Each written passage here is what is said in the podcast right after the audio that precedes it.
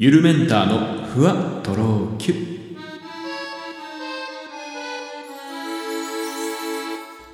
どうもゆるメンターです。この番組は僕ゆるメンターが日々の出来事をキュッとまとめてふわとろゆるっとお届けしていきます。さあ今週も始まりましたゆるメンターのふわとろきゅ、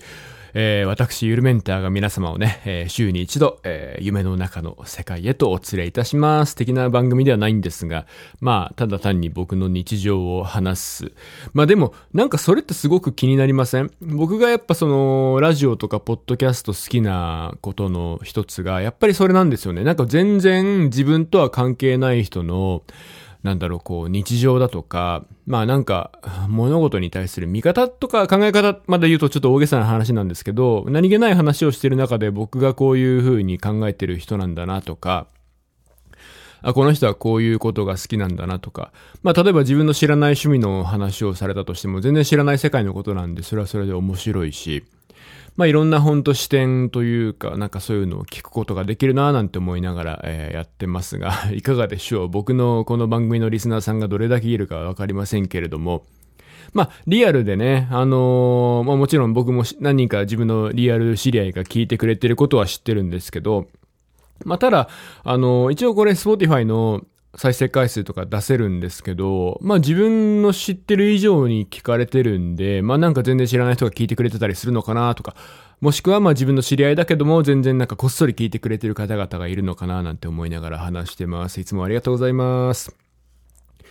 久々にお家で料理をしたんですよ。まあ僕のポッドキャスト前から聞いてくださってる方はお気づきかもしれませんが、僕ほとんどもう家でご飯作ってなくて、まああの炊飯器なんかはいちねんぐらいもう稼働してない状態になるんですけど、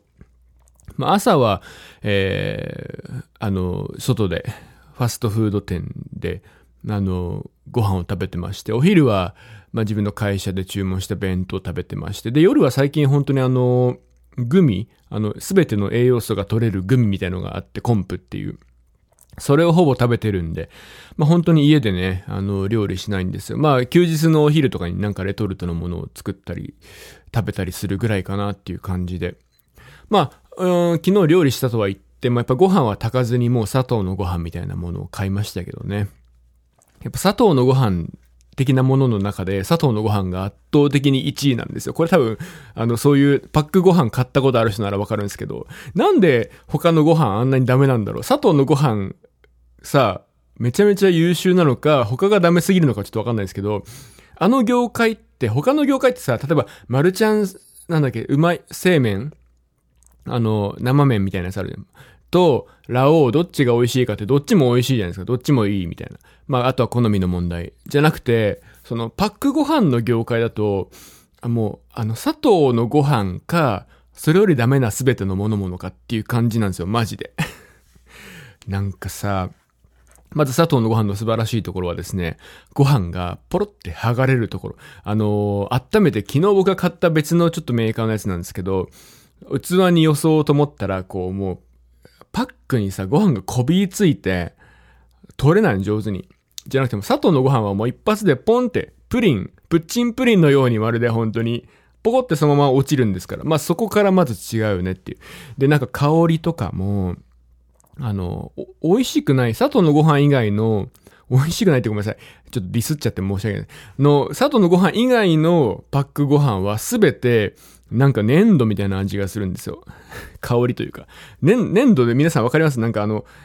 あの、油粘土じゃなくって、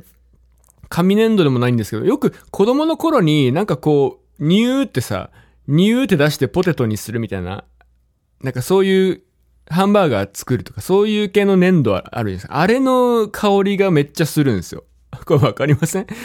ニューってこう、子供が遊んでなんか、口に入れても大丈夫な粘土みたいなやつってあるじゃないですか。ああいうのの、まあだからあれも、だから言うて米、米とかからできてるんですかね。わかんないんですけど、香りがすごいしてね、食べてもそんなまあ美味しくないし、やっぱ砂糖のご飯一強ですね。あれほど一強の業界もなかなかないんじゃないでしょうか。でも、しょうがないんですよ。売ってなかった。なんか、砂糖のご飯が売り切れで、もう仕方なく他のメーカーのやつを買ったんですけども、結果はこうなることは分かっていながらですね。はい。まあ、そんな感じで。まあ、パックご飯もよく食べてますけどね。佐藤のご飯以外は本当にちょっと嫌だなって思いながら、えー、食べてますが、あー、そう、料理をしたっていう話なんですよね。ただ僕はその、まあ簡単な本当にね、あの豚肉ともやしと、あと僕キノコ大好きなキノコをバッて炒めて、えー、みたいなものを作ったんですけど、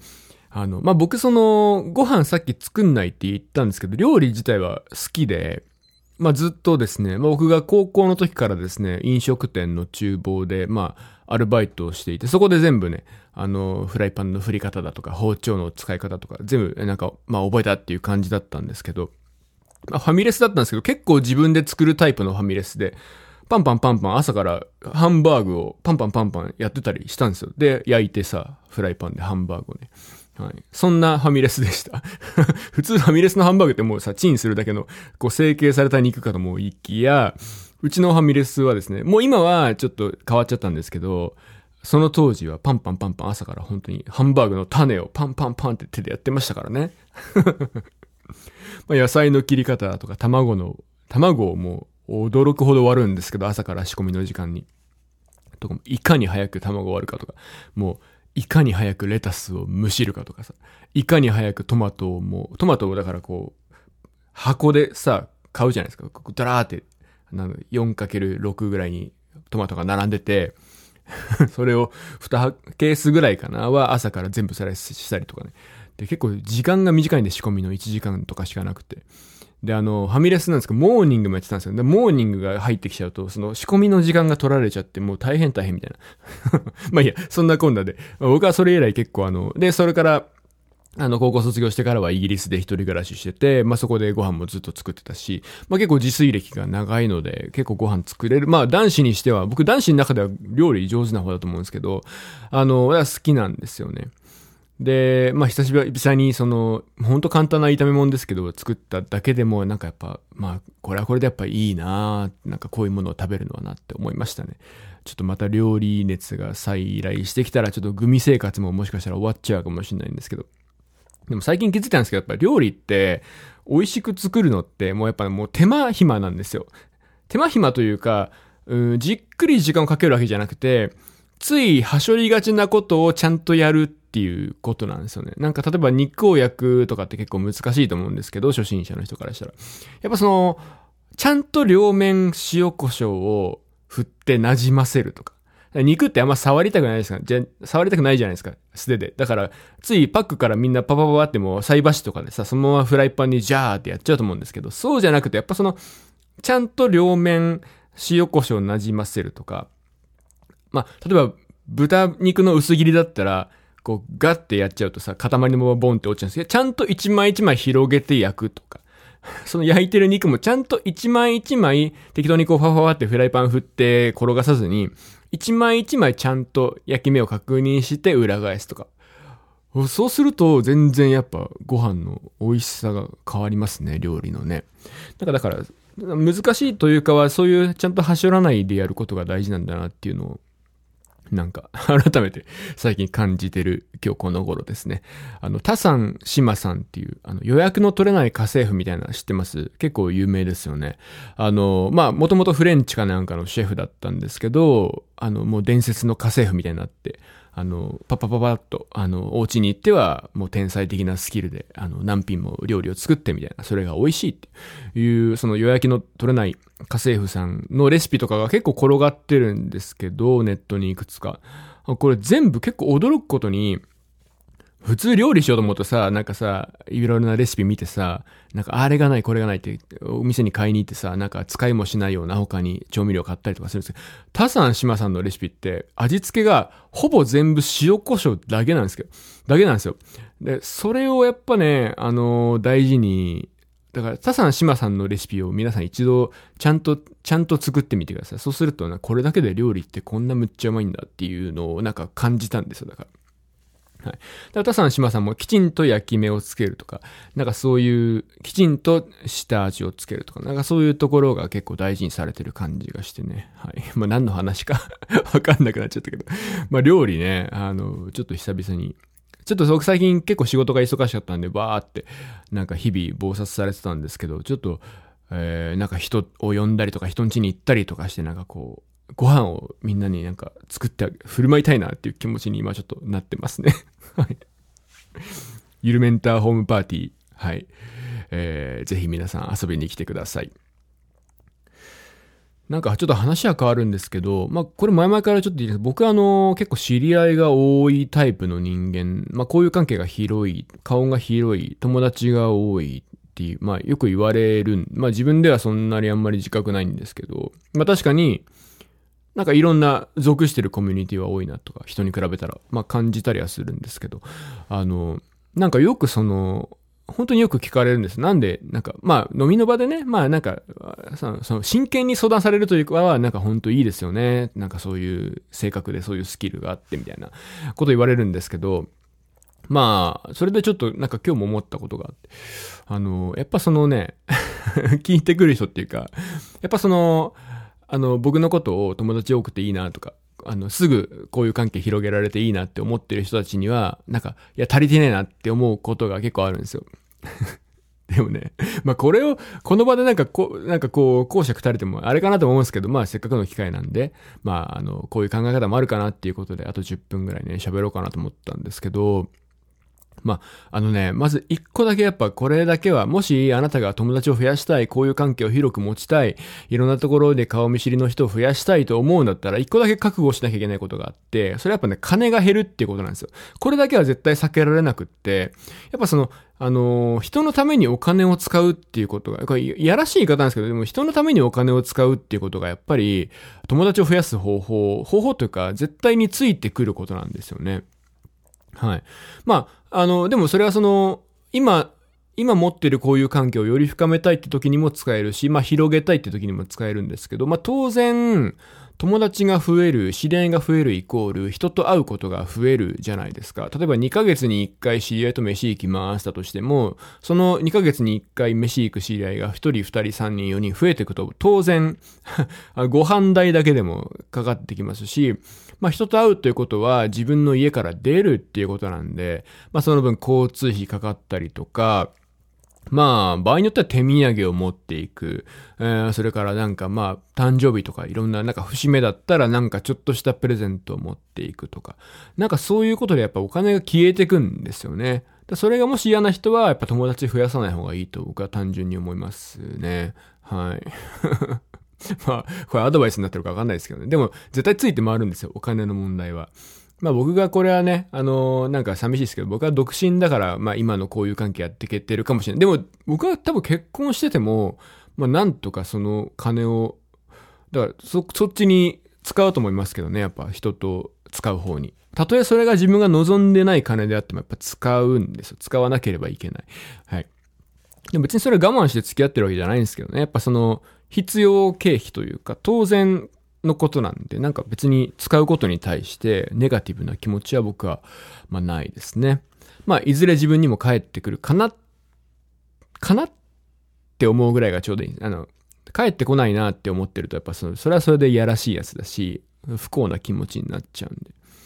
まああこういうこともあるかなぐらいの気持ちでお金は使ってますね。でもその人と会うときに単純に遊ぶお金とかご飯食べるお金飲むお金とかだけじゃなくって。なんだろう、やっぱその、人のためにお金を使うって、その人、例えば、うーん、まあ僕だったらミュージシャンの知り合い多いんですけど、やっぱその人のライブに興味がなくても行ってあげるとか、ライブのお金がかかりますよね。で、ライブハウスとかって、お酒とかジュースとかも買うんで、まあその分お金減るし、交通費も減る。とか、まあいろんな、例えば、うん、なんか作品を作ってる人だと、その人の作品を買ってあげるとか、あ、作品展がやるんだったら見てあげるとか、えー、なんかスポーツやってる人だったらその人の試合を見に行って見るとかね。なんかそういう風なんです。例えば僕の、えっと、知り合いでこう、なんだろう、たまに移動販売みたいな形でお弁当売ってる人がいるんですけど、